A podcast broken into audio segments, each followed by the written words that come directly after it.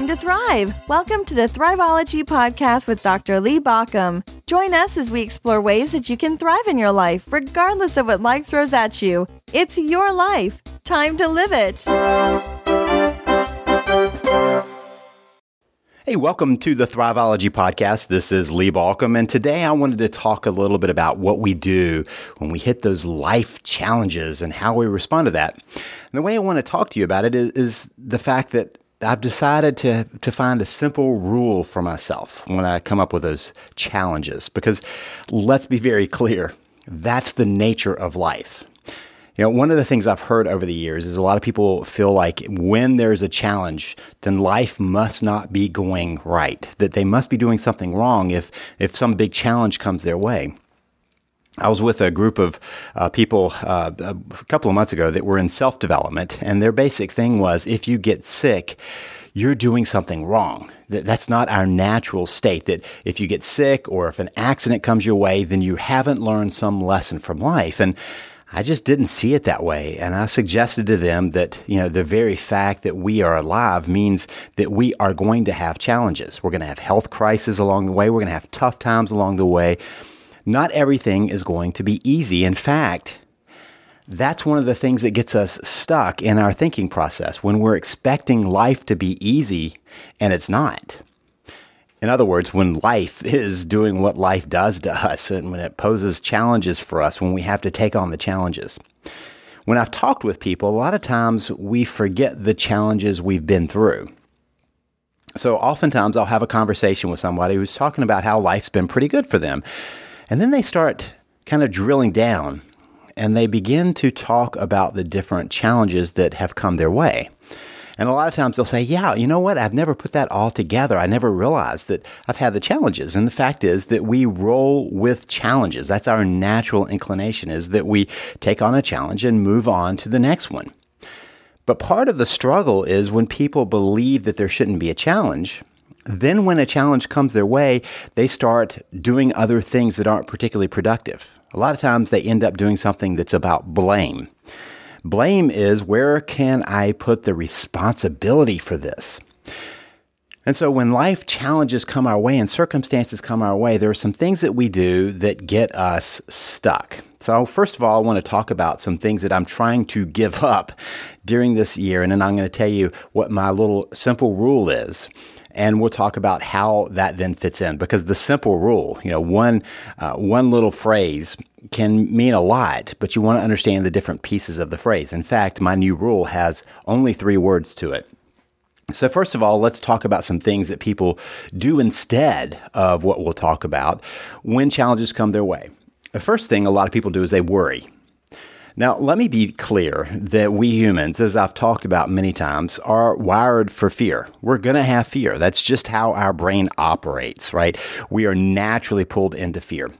The reason is because our brain is looking for threats.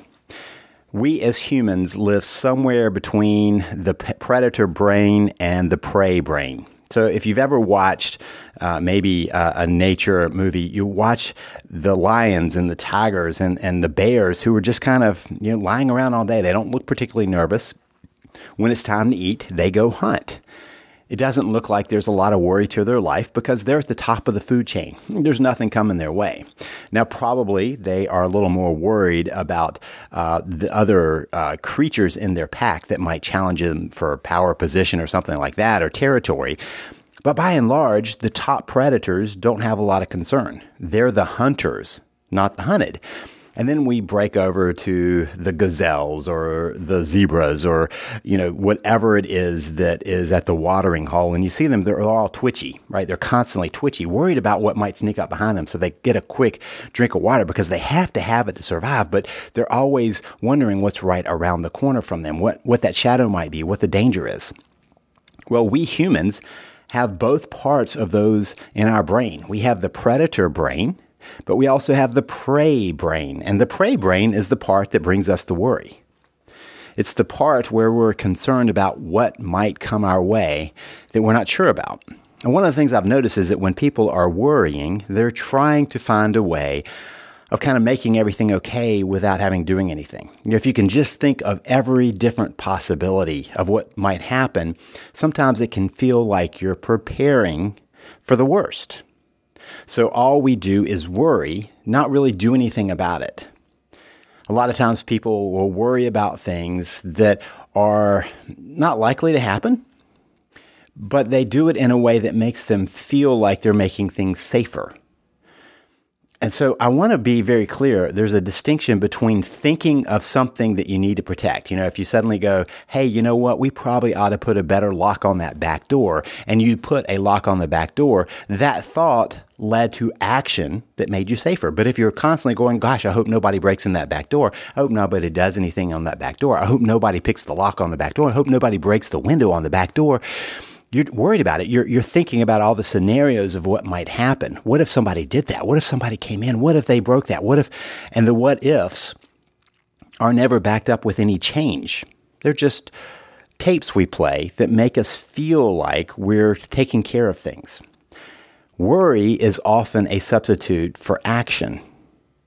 And worry is often something that we do to kind of feel like we're doing something in the midst of a face of, uh, in the face of these challenges of life. The second thing that people do is they complain. Now, the interesting thing about complaining is it's kind of a release valve. You know, if I've noticed that people who are upset about something, they can complain about it. And what the complaining does is it lets off just enough steam that they can keep doing what they're doing. Some years ago, I had a person who came in my office, and every single session, the person complained about the job the person was doing, complain and complain. And I said, you know, I've noticed that you consistently complain about it. Have you done anything? Have you uh, looked for another job or, you know, if you tried to find some resolution for the problems you have there? Oh, no, I could never do that. I can't leave this place. And no, I would never look for another job. And so the next week was more about the complaints. What I realized was that coming to my office and telling me all the problems with the job allowed them to go back to the job and not take action because it kind of relieved some of the pressure. And so what they were trying to do with the complaining was just make it manageable. It's like the release valve. You know, the pressure builds, pressure builds, pressure builds. And finally they get to complain some and, and the pressure drops a little bit, just enough to go back into it. Same thing happens when we're sitting around talking about uh, bad relationships with our friends, or you know, we're talking about the the problems with politics or the world, or lots of other things where we complain and never do anything about it. You see, complaining has a couple of components to it. One is it makes something out there the problem. It's not what I'm doing, it's something out there. So, my friend who was complaining about the job could complain without ever seeing a role that was being played, that, that he was playing into those situations. Any role was shifted to the bad boss and the bad employees and the bad environment and the bad economy and uh, you know how badly they were making their product and how bad they were selling it and all the other pieces of the puzzle that he was complaining about. In the process of all that complaining, it relieved him of having to do anything about it. So complaints are kind of a release valve that make us the victim it's interesting to note that usually when we're complaining about something, it's a, something that could be changed. It's something that's changeable. You don't hear many people complaining about gravity.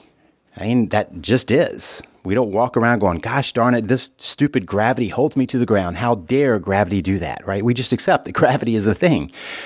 We're complaining about things that are malleable and changeable but we're not doing any malleability and no changing. We're not doing any adjustment to that. We're just staying in it. So when we are complaining, we're releasing enough of a, a, valve to let us keep going back into that same environment with no change. And we're making ourselves the victim. The other way we often deal with things is to just avoid. Just avoid. Don't notice. Don't look. Don't pay attention to that. And a lot of times this happens in relationships. When I'm working with couples who have gotten into trouble, one of the things I note is that they have avoided dealing with the big things for a long time. And so by the time they're trying to deal with them now, they become monumental.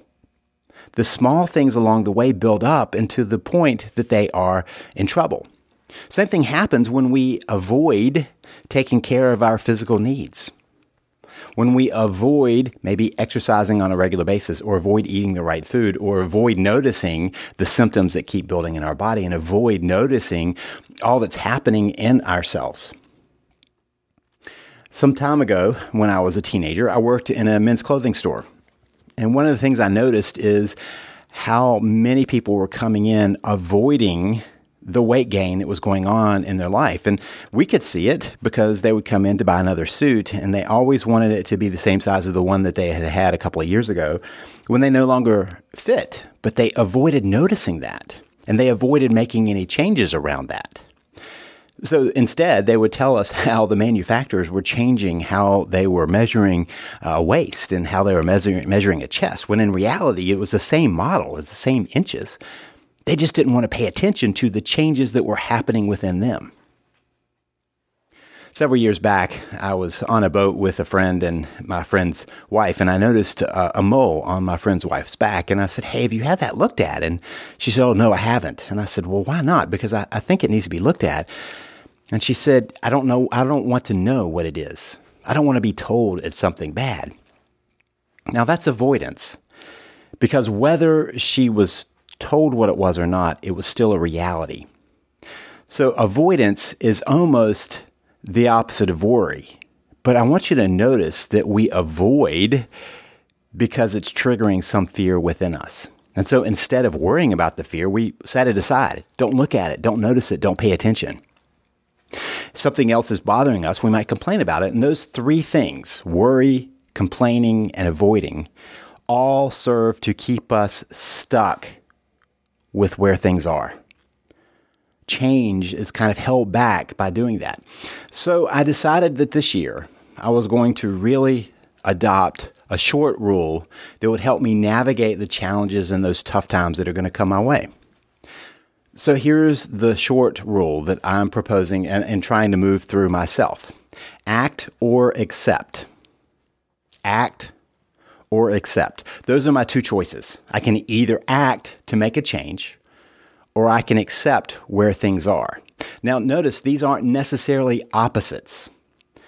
Sometimes this is the process where the same thing in one day might need you to act and another day to accept until you can act. Sometimes acceptance is a midpoint.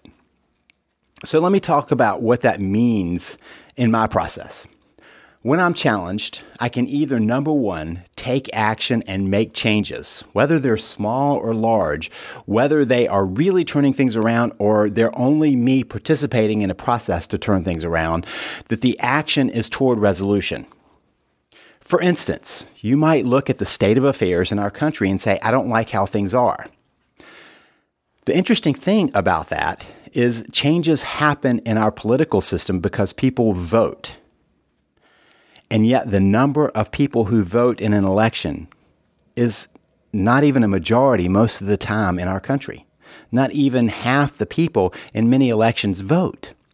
So, half, oh, more than half the people are choosing to take no stand on something. Notice what happens after the fact. They often complain, worry about what's going on, and avoid dealing with it. So, uh, some time ago, I was talking with somebody who said, You know, I'm not going to vote because my vote doesn't matter. And I said, Then you have given up your right to complain. If you vote and you don't like it, then I'm happy to hear what you're upset about and what you're going to do about it. But we often find ourselves, instead of even taking those small actions, we find ourselves kind of not acting. And so action can be huge or can be small. I've talked several times about my having been sick now about 15 years ago. That sickness brought an awareness to my life that I hadn't had before. I've had a couple pivotal points in my life, and that was one of them. That pivotal point was when I realized that I had not been taking action about my state of health. I had gained weight. I was not eating well. I was not exercising. I was allowing stress to eat at me. I was not sleeping well, not resting well all of that hit a culmination point. Now, I want you to notice it was not that I was unaware of what I was doing. I might worry some about what my diet was doing. I might worry some about the fact that I was going to pay the price for not exercising and, and getting out of shape. I might complain about it some. I might fuss about the fact that my clothes weren't fitting right. I might complain about how much uh, I was um, uh, faced with bad choices and I was accepting them and complain about why wouldn't they make healthier food while I was eating out or something like that. But the fact was, I was making choices along the way. I might avoid the fact that things were getting tight, right? I might shift my pants to be a little lower on my waist to allow a little bit more, or do something else to avoid noticing what was going on. I might decide not to take the steps because I would avoid feeling bad at the top of the steps, things like that. I was doing all three strategies. At some point, I realized, and I could either accept the fact that I was out of shape, or I could do something to change it. I could act. Now, those were pretty big actions on my part. I worked very hard to get back into shape, very hard to lose the excess of weight, and very hard to deal with my stress. And I worked very hard to eat better. Now, along the way, after a while, those actions became everyday life. I mean, that's the nature of habit. As I've talked about in the past, often we're having to work against inertia to move to something that is uh, in our daily life. And so as I started eating better food, that became a habit to eat better food and a habit to not drink soft drinks. And as I started to exercise, it became my habit to exercise until it's hard to uh, think about doing otherwise. Actions lead to further actions. That's the nature of, of actions. And so when we take action, whether it's small or large, we are at least moving towards something else. Now, let me be very clear. Just because we act doesn't mean we're going to resolve something. Sometimes we act and we act and we act, and nothing really changes in terms of what we want it to go. People have taken huge actions to get in better shape and still had failing health. So, action doesn't necessarily guarantee the outcome. But if I'm acting, I can at least say I'm moving in that direction. My other option is to accept. Accept what is. Now, let me be very clear acceptance is not giving up. Acceptance is not just saying, okay, here I am. Acceptance is a realization of where you are and seeing that as a starting point. That's what it means to accept. Sometimes acceptance is the pivot point. It's not the end point, it's the pivot point. Sometimes it is the end. Sometimes we just have to say, this is where things are. Over the past year, I've been doing jujitsu on a regular basis. And so, one of the lessons I learned is there are sometimes when I have to accept that I am in a stuck position. Let's say that somebody has managed to pin me down and there's nothing I can do to get away from it. I have to accept that that's position or I can fight against it. And when I fight against it, I'm giving up all of my energy. But I also want to recognize that acceptance doesn't mean that I am giving up and being defeated. I'm waiting it out. Sometimes acceptance is about holding on. So sometimes somebody will find me, uh, and because I'm basically a beginner still, will find me in a pin position and they've got me down and I can't move. I can't progress my position. I can't get myself free.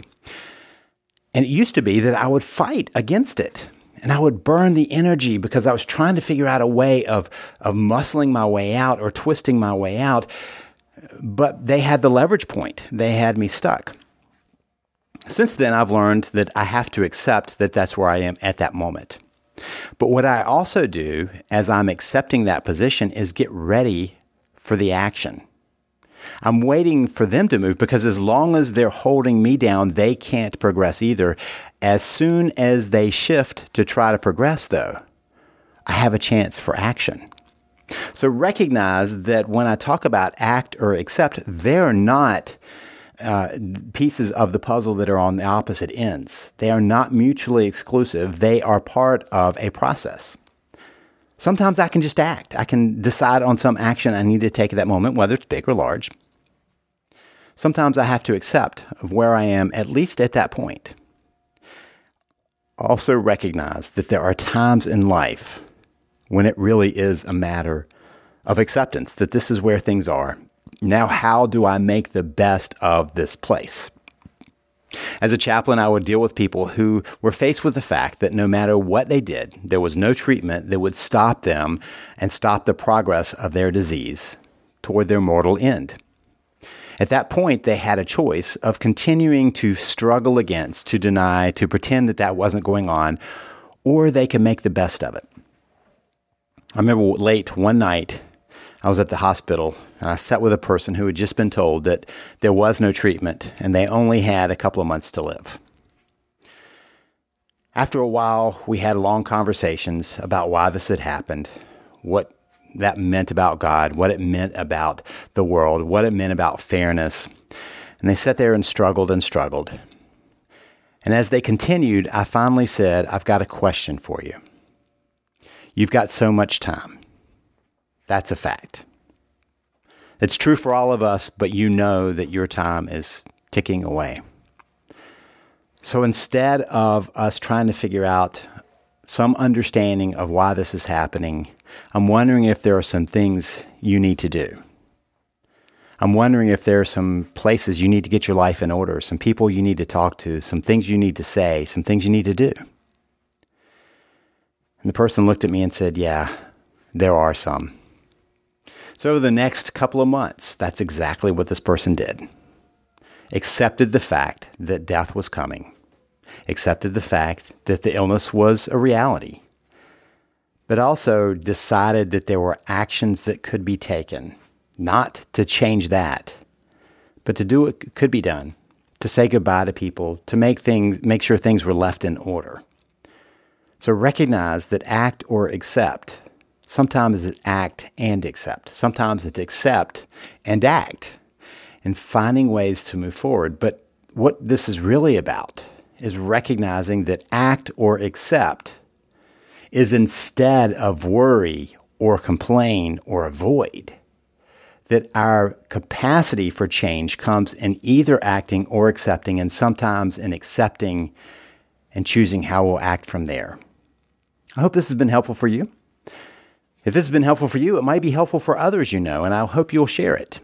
One way to do that is by leaving a review wherever you listen to your podcast, if it's in the iTunes store or some other podcast app, to just leave a review and let people know that what you like about this, what's helpful about this, and how they can find it.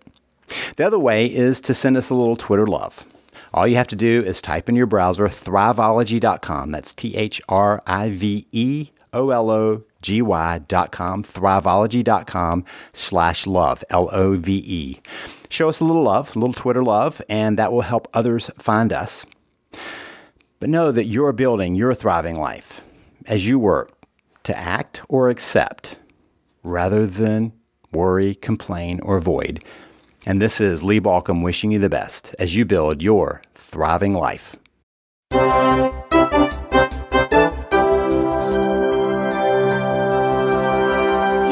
Listening to the Thriveology Podcast. Thank you for listening. If you want more information, visit us at thriveology.com or at thriveologymagazine.com. Remember that Thriveology is spelled T H R I V E O L O G Y. It's your life. Time to live it.